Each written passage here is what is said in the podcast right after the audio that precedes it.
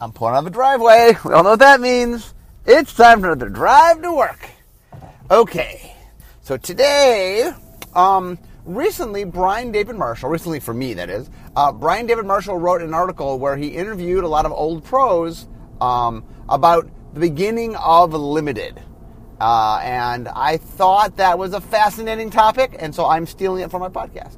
So uh, this is sort of a companion piece. If you've read that article, um, I'm going to give you sort of uh, limited from the perspective of wizards, of R and D, you know, people behind the scenes, uh, and sort of talk about a lot of the events that that uh, article covered, but from my perspective and you know R and D's perspective. Okay, so first we go to the Wayback Machine to 19, I don't know, 91, 92. Um, so the question is, when did Limited first start? And the answer is, it started before the game was released. Um, so it turns out that the uh, playtesters, um, among the playtesters, was Bill Rose, who is our current VP of R&D. Uh, Bill and I have worked together for 20 years.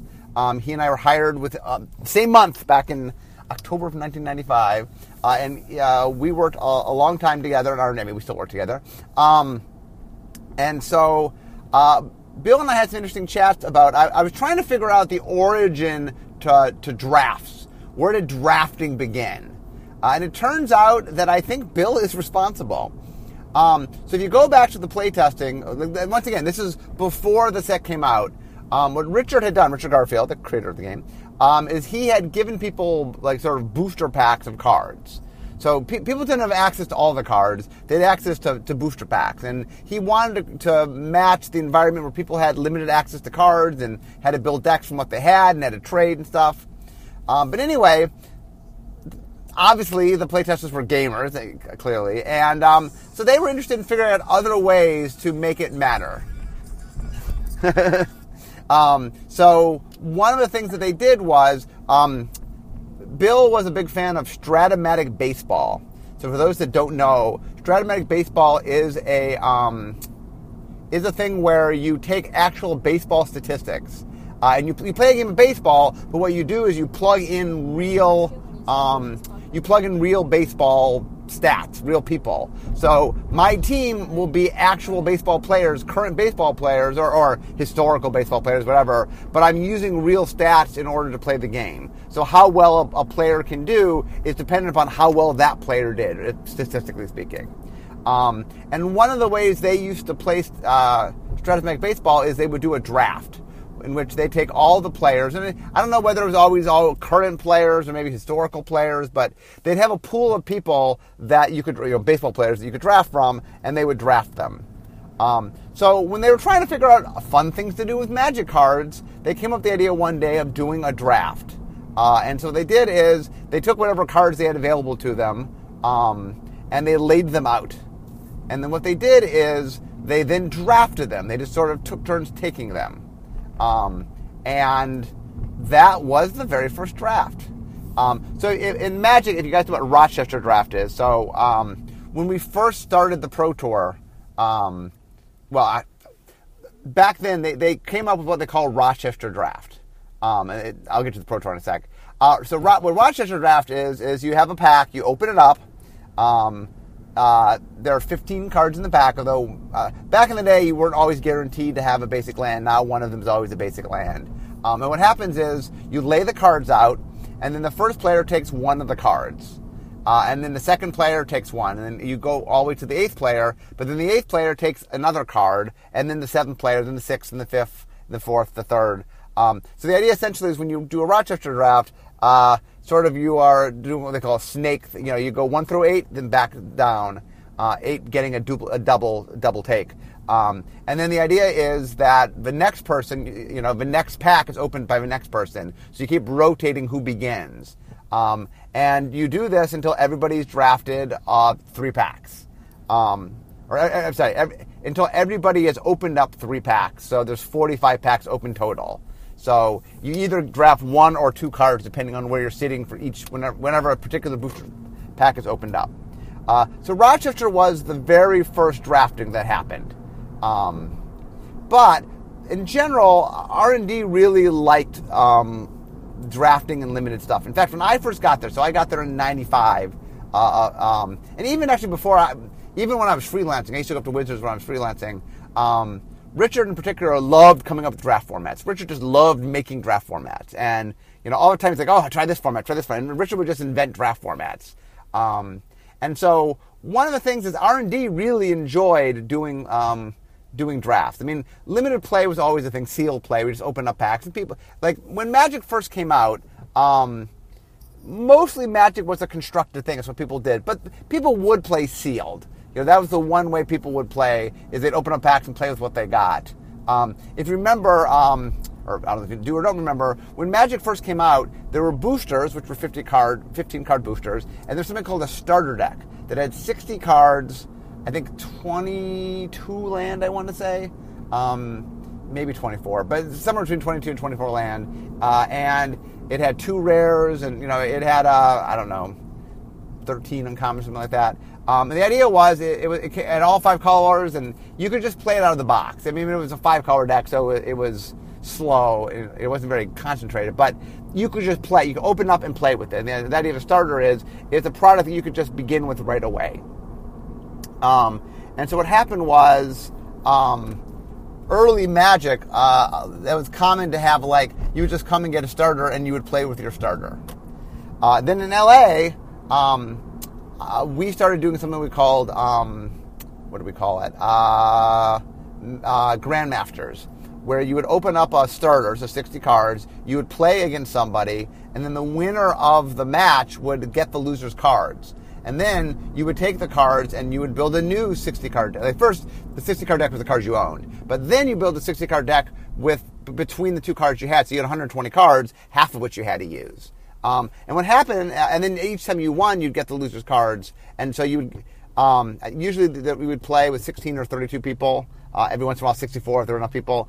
Um, and the idea was the deck started getting really good as you started getting more cards. Um, but in early Magic, so before, when I first came to Wizard, so I got involved obviously during Alpha, and I played with Magic, and there was Sealed, and there was Grandmasters, and there were there were a bunch of different ways to play where essentially you just opened up stuff and played. But drafting was not something uh, I had experienced until I got to Wizards. Um, and drafting was something that Wizards, the R&D, was really into. And so one of the things they wanted to do was they were trying to figure out how to introduce drafting to more people. They really thought if more players were aware of it, that they would enjoy it. Um, and so one of the interesting stories from our side, from the R&D side of it, is trying to figure out how to get people to draft. Now the interesting thing is, I mean, drafting now is really, really popular, but at the beginning, uh, limited was not super popular. Um, mostly people associated limited with sealed, and sealed, there's a lot of randomness in sealed. So people saw limited play as being really random. Um, but what we decided was, okay, well, we needed we needed to use some high profile tournaments to get people to play. So um, the first time that I remember people playing limited at all in a tournament setting is in 95 Nationals. So that was the Nationals in Philadelphia. It's the one that Mark Justice defeated Henry Stern in the finals. Um, it was uh, I, have had podcasts talking about that, but uh, um, and, and, one of the things I, I remember uh, real quickly for those that might not have heard of that podcast, um, what happened was the players got together and in the player meeting they were walking through the formats they were going to play, and one of the formats was sealed, and the players really did not want to play sealed because they saw it as too much luck. They saw it as you know the constructor was skilled and sealed was just luck. Um, and the meeting, uh, this is a, the meeting went on for three hours. There was a player meeting that went on for three hours, which shouldn't have happened. But anyway, in the end, the decision was, well, we'll play sealed, but we'll give you a lot more cards. And so I, I forget how many cards they opened, but they the idea was they just give you more cards. Interestingly, I'm not sure that really helps variance or not, but at least it made sure that nobody got a horrible deck. Um, I think it meant that certain players got a crazy good deck, um, but at least everybody had, a, no one had an unplayable deck. Um, then at 95 Worlds, which was uh, in Seattle that year, we we again did a sealed portion, and what we did is we gave away a huge amount of cards. You just had a lot of cards. In fact, I, I joked it was almost a casual constructed. Like we gave you enough cards that the average Magic player playing at home, this is the kind of access to cards they had. Um, and there was a lot of, of really strong decks. I mean, I, I think when I did my um, podcast on 95 Worlds, I talked about Ivan Karina's deck, where he had a Colossus Sardia and Instill Energy and um, channel. So basically, on turn uh, two, he was able to play a 9 9 and then use another card to both allow it to attack immediately and override the, the you know, it was a 9 9 that you had to pay like, I don't know, 9 life or something to untap it. Uh, and then Instill Energy lets you untap it for free. So it's sort of like he was able to get out this giant creature really quick and then override any dis, you know any negative to it with three cards. So it was, it was pretty cool. But but it was symptomatic of they were really powerful decks because we gave them so much cards. Okay, but we didn't do draft. That's still just doing seal play. That's not draft. Um, so let's talk about the very first draft. So one of the things that um, uh, the very first Pro Tour obviously was constructed. I've talked about that. But the second Pro Tour, which was in Los Angeles on the boat, um, once again, I, have hit a lot upon these in different podcasts. So I talked about, um, I, think called Tales from the Boat. It's one of my podcasts. I do talk about this first one, but I'm going to talk a little bit about more about our take on how to get people to play limited. Okay, so um, at the very first Pro Tour Los Angeles, it was our first ever limited Pro Tour. So the way Pro Tours used to work back in the day was we would alternate between having constructed Pro Tours and limited Pro Tours. Uh, and then the limited Pro Tours, we would alternate between two formats mostly uh, is Rochester Draft, which is what I explained, and Booster Draft, but I assume most of you know, where you open a booster, take a card, and pass the booster. Um, it's interesting, by the way, Booster Draft got created um, because we considered Rochester Draft to be the better draft. It just, you know, it was um, more skill testing we felt and just, you know, led to better gameplay. Um, and we ended up making Booster Draft more as a sort of another way to play. Uh, one of the things we found was Rochester Draft just took a while to do. Um, and so we wanted a draft format that if people didn't have, you know, the time or space to do Rochester, it was kind of a more, a more cat, you know, a more, I don't know, easily, more easily manageable format. Um, and at the time, we really thought that Rochester was going to be the thing. We thought Booster Draft was just kind of like, well, something that the stores would do more often just because it's a little easier to do. Uh, what we ended up finding was that Rochester really didn't take off. Um, and it's funny, I mean, Booster Draft, yes, was easier to do and quicker, but it actually had a few other bonuses that we didn't at the time realize. So one of the biggest was in Rochester, you lay out your cards. So if you make a mistake, if you take the wrong card, it's on public display. Everybody's watching what you're doing. Um, so the first problem was it just it was really hard for someone who was a beginner to, to play because, or not even just a beginner, just not an expert to play because it just made you very self conscious. Because if you made a bad choice, if there was a correct thing to do and you didn't do it, everybody saw it. You know, in booster draft, if you have a really good card and you don't realize it's a really good card and take a less good card, you know, maybe the guy next to you realizes you didn't take the good card, although who knows, maybe you took some, uh, an, uh, another good card. You know, they don't know. Um, but in Rochester Draft, they're rarely aware. So Rochester Draft is a little too open, and it just one of the things we have to think a lot about, um, and this is one of the reasons why I think computer versions of the game teach really well, is there is uh, there's an ego factor when you're learning to play a game or learning a format or whatever, which is you don't want to feel dumb. People don't like to feel dumb, and when you have to do something and other people are watching you, it just makes you feel self-conscious. But the nice thing about like Booster Draft is I'm doing it and nobody's watching me. Or when you're playing, you know, Magic Duels or online, um, like if I'm playing against the, you know, the AI, like the computer's not going to judge me. No, if I make a mistake, whatever, you know, I can take my time. And what we've learned is um, it, people do get very self-conscious when they're they're learning things, and that you have to be, you have to be aware of that. That you have to be aware of that. You don't want your player to sort of feel judged, because um, whenever you're starting to, to play something, hold on a second. I'm, I'm gonna take a sip of water here whenever you start playing something, um, you most people understand that they don't know things. You know what I'm saying? Most people don't walk in and go, "I know exactly what I'm doing." You know you don't know, and you you're self conscious about it. You know, especially when you're playing with better people. So the last thing you want to do is, because here's a tip, by the way, if you're ever playing with with, with less experienced players, um, if they make a poor choice, um, a lot of times there's a t- tendency to want to go, "What were you? What What were you doing?" And what you mean, what you don't might not realize is there are decisions that are clear as you get better that aren't clear before, and that you know the attitude, if the attitude is sort of, you know, you're a dummy because you didn't do the right thing, no, the point is they might not know that. You know, that you have to be careful not to, like, if you're trying to encourage newer players, um, or, just players that are newer to whatever format you're trying to play, you have to be careful how you're critical. Because if you really sort of um, are too condescending, it just drives them away from wanting to play. And, and that's a very careful thing with new players is don't assume they know things. There's things that you didn't know when you started that they don't know.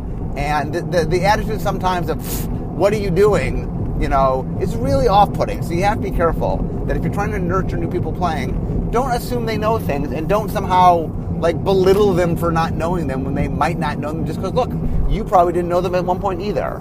Um, it's much better, for example, if you see them do something, say to them, "Hey, I noticed you did such. Some here's something. Here's something that um, you might not know, but you know it can help you. You know, and it's not as in you're a dummy. It's more like I understand you don't understand. Let me help you learn. And you know, be a positive teaching moment and not a negative sort of shaming moment.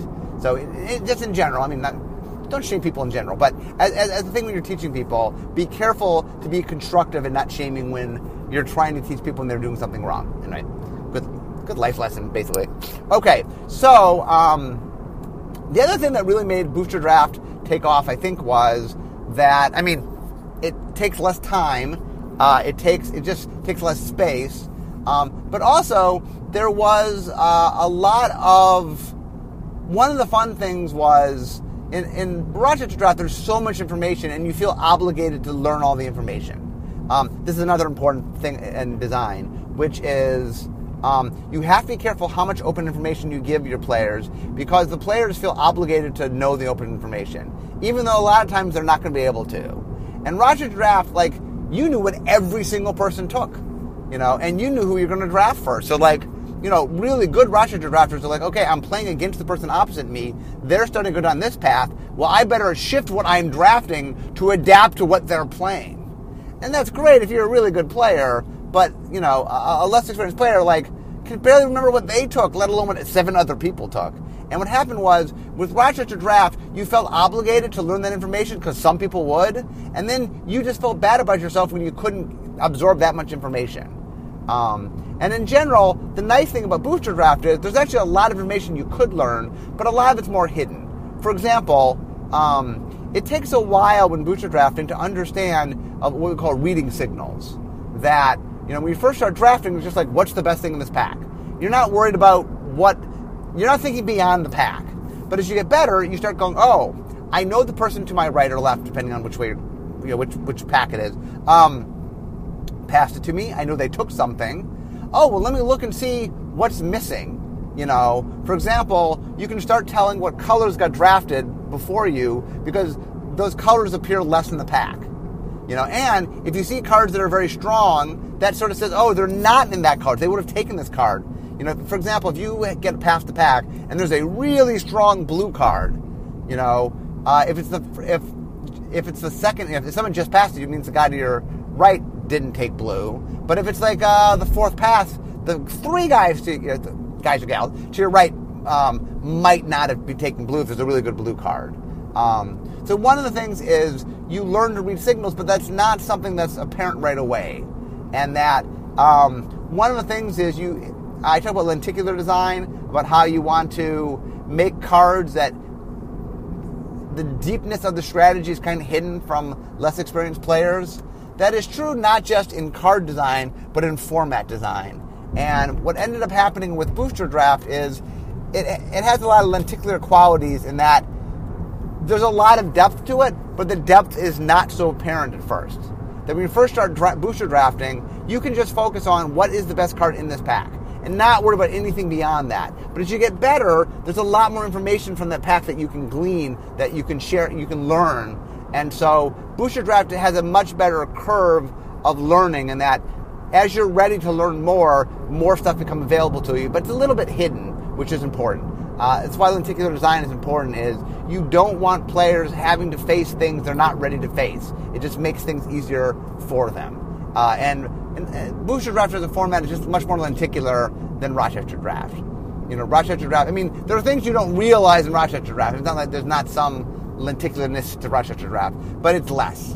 Um, that there's more information you feel you have to track in Rochester. Um, you know, there's more. It's just there's more. It's more daunting to you. So anyway, Booster Draft took off, but anyway, let's get back to the Pro Tour. Okay, so we're at PT2 in Los Angeles. So the plan is we want to get more. We want drafting to start happening. So we said, okay. So day one was going to be sealed. Day two was draft, and then the finals was draft. Um, I forget why we didn't do. Or did we do drafting on day one? Maybe we did do drafting on day one. I know we cut to 64. Um, I don't remember whether it was sealed or draft on day one. Um, my memory says it was sealed on day one and drafted on day two, but I'm not 100%. Maybe we, maybe we drafted on day one. Um, I do know, maybe we did draft on day one. Anyway, the important part of the story is that um, we had started to encourage people to run limited events. And we had a lot of control in America because we ran most of those events. And so, you know, we were starting to run more limited events.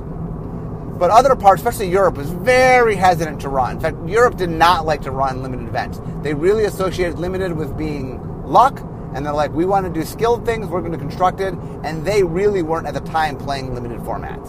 Um, and the way you, we sort of realized that is when uh, PT2 happened, PTLA, the first one, um, we watched the limited play happen, and on the first day we cut to 64. Um, I, I, don't know how many people were there, a couple hundred, 200 something, maybe. Uh, the Pro Tours were a little smaller back then. Um, so what happened was, my memory is, my numbers might be slightly off, but something like 61 Americans, two Japanese, and one European, something like that. It's like a tiny, tiny percentage was European. Um, and what we found was the Americans were much more used to playing limited, just because we've been pushing it, and the Europeans were not. And the very first Pro Tour, the Europeans did not do really well, where the Americans did much, much better. Um, now, part of it was, I think, American, you know, the the early days of the Pro Tour, the Americans was particularly strong just because they they've been playing Magic longer, and that point, you know, longer actually meant something because um, you know there, there's Magic only been playing for a couple years. Um, but anyway, I think what happened is that first Pro Tour really sort of cemented people's minds. Oh, maybe there's more skill here than I realized. Um, and that first Pro Tour went a long way of making people realize. One of the interesting things about that first Pro Tour, by the way, was R&D liked to draft. So we actually were much more familiar with drafting. And it was probably one of the few points in time where the average skill level of R&D at drafting was higher than the average level of the Pro Tour drafter. Um, and so I remember watching drafts in this, I'm pretty sure it's Rochester, um, watching people draft and saying, wow, they're what are they doing? You know, just like right now, if I go to a pro tour and I watch people draft, it's like way over my head. I'm like, I, I have some idea what's going on, and I can draft, but I mean, I'm not, you know, they're they're drafting a level beyond me. Uh, but that first pro tour, you know, it's like, I it's very funny that, that there's not a lot of times where I I actually uh, know a topic better than the pro, the pros as far as you know play skill. Um, but I remember watching a lot of the drafting, and it was just as they talked about in the article that BDM did of early drafting. It really took them a time to understand what drafting meant, how to draft. Like one of the early strategies when they first started drafting was just take the cards you recognize as good, because in constructed magic you know they're good cards. Um, and they were taking like big things, and you know they they weren't they weren't they didn't understand at the time that what might be good and constructed might not overlap what's good and limited. And so they're like, okay, I'll take the Shivan Dragon. I'll take the, the things that I know are you know, can be daunting once I get them in play. And what happened was the strategy. Um, Brian Hacker talked about this. Brian Hacker and uh, John Yu and Truc Bui, uh, they're out of California, and they um, they really were the ones that started thinking about okay, how do you maximize the draft? And they really went down the path of the idea of, of beatdown, of, of a curve, of I'm just going to draft one and two and three drops, and a lot of people were laughing because the, the, the cards they were drafting from a constructed standpoint were junky cards. But they were like, no, no, you don't get it. You know, I, look, you have a six drop. Well, if I beat you before you get to six land, I don't care about your six drop. And they really, it was the early days of, of sort of understanding how to draft uh, an aggressive draft. Um, and it's funny as you look back of just, you know, there were very good players that understood constructed magic, but limited was such an oddball thing that it took a while for them to understand. Um, okay, so the next event was um, okay. So uh, there was New York that was constructed. Then there was L.A. that was limited. Then there was Columbus that was constructed. Then there was Worlds, and Worlds had a um, had a limited part. I think we did a draft at Worlds that year, um, but it was just a component uh, of larger stuff going on. Um, the next real limited event was in Atlanta. So Atlanta, we did something pretty cool. So something something we don't really do anymore, which was um, we had a pre-release pro tour. So what happened was Mirage was coming out. Uh, now this is back in the, it's before the website really. This, this, is where there weren't really previews in the sense like like now before you go to a pre-release, you know all the cards. You know when you go to a pre-release, you are um, you're familiar usually if you care to be familiar with what all the cards are. But what happened was the pros sat down, they opened up Mirage booster packs, and they had never seen the cards before. So what we did was it was limited. It wasn't draft. I, I guess we felt drafting would be too hard if you've never seen any of the cards. So um, turned out this pro tour was uh, day one. Well, there were. This was an interesting pro tour also. One of the days was a team event. Was a five-person team event in which the Pacific Coast Legends, I think it was Henry Stern, Mark Justice, uh, Scott Johns, Mario Urbina, and I think Frank Gilson was the fifth. Um, Mark, oh no, Mark Chalice wasn't Frank. It was Mark. Well, it was Mark Chalice. It was either Mario or Frank. I forget which was the fifth. Um, for sure it was Mark Chalice because that story will come up in a sec. Um, but anyway, they ended up playing. Uh, it was a Canadian team. It was like Terry Borer, Paul McCabe, um, uh, um, Gary Wise, um, Gary Krakower, and Matt Vienneau, I think. Um, those are all guys from Toronto, so uh, sort of the Toronto team. Um, but anyway, uh, the Pro Tour event, the, the, the not team event, was one nine nine rounds on one day, sealed, limited, um, sealed, and then cut to top eight, and they got a new pool of cards. Um, and so what happened was um, the players, it was very interesting because the players had never played the format before. So one of my favorite memories was, so the format before uh, Mirage was Ice Age. And for those that have never played Ice Age uh, Limited, um, Ice Age was not designed with limited in mind. Mirage was the first time that we developed a set really thinking about limited. Um, and that we spent a lot of time actually, you know, making sure that, I mean, once again, uh, Mirage is the Model T, if you will, of limited formats, in, in the sense that it, it, when you look back at it, it seems kind of old and quaint, and you know. But in the time, it was the first one. It was really, it, was, it really was designed for limited play. Because um, Ice Age, like one of the Ice Age's problems was there weren't a lot of creatures, so you could open up packs and like you can open up your packs and get like five creatures in four different colors. You know, you could really get distributions that were weird and. Um, the East Coast playtesters, the people that made Ice Age and Alliances and Antiquities and Fallen Empires, really were not fans of flying. In fact, Fallen Empires, the set that they made, had two cards in it that even referenced flying. There was um, an enchantment that could grant you flying temporarily and kill the creature, uh, and there was a blue card that could activate to get, uh, you know, um, flying till end of turn. And that was it. Like, like so anyway, there was there was more flying in Ice Age, but not a lot. So when people opened up Mirage, there were just a lot more creatures. We actually balanced it because we wanted to make sure you're playing limited, so there were a lot more creatures, and there were a lot of flying creatures. Flying was very common. We, you know, part of limited was you needed to have evasion, so we made sure there's plenty of flying. So people opened up their packs and they were walking around uh, before the first round, and people were like, "My deck is so good. My deck is great." I have so many creatures and so many flyers, and you know, everyone was like bragging about how awesome their deck was, and the people weren't like, okay, guys, you're used to the Ice Age environment. This is Mirage. Yeah, it's not the same. You know that people people weren't really used to the idea yet. Like Ice Age, Ice Age is probably the first limited most of them had ever ever played, and so it's sort of like, oh wow, this is just so different. but the idea that limited would just radically change, that what you have to do in each limited environment would change from limited environment to limited environment. That was kind of a new concept at the time.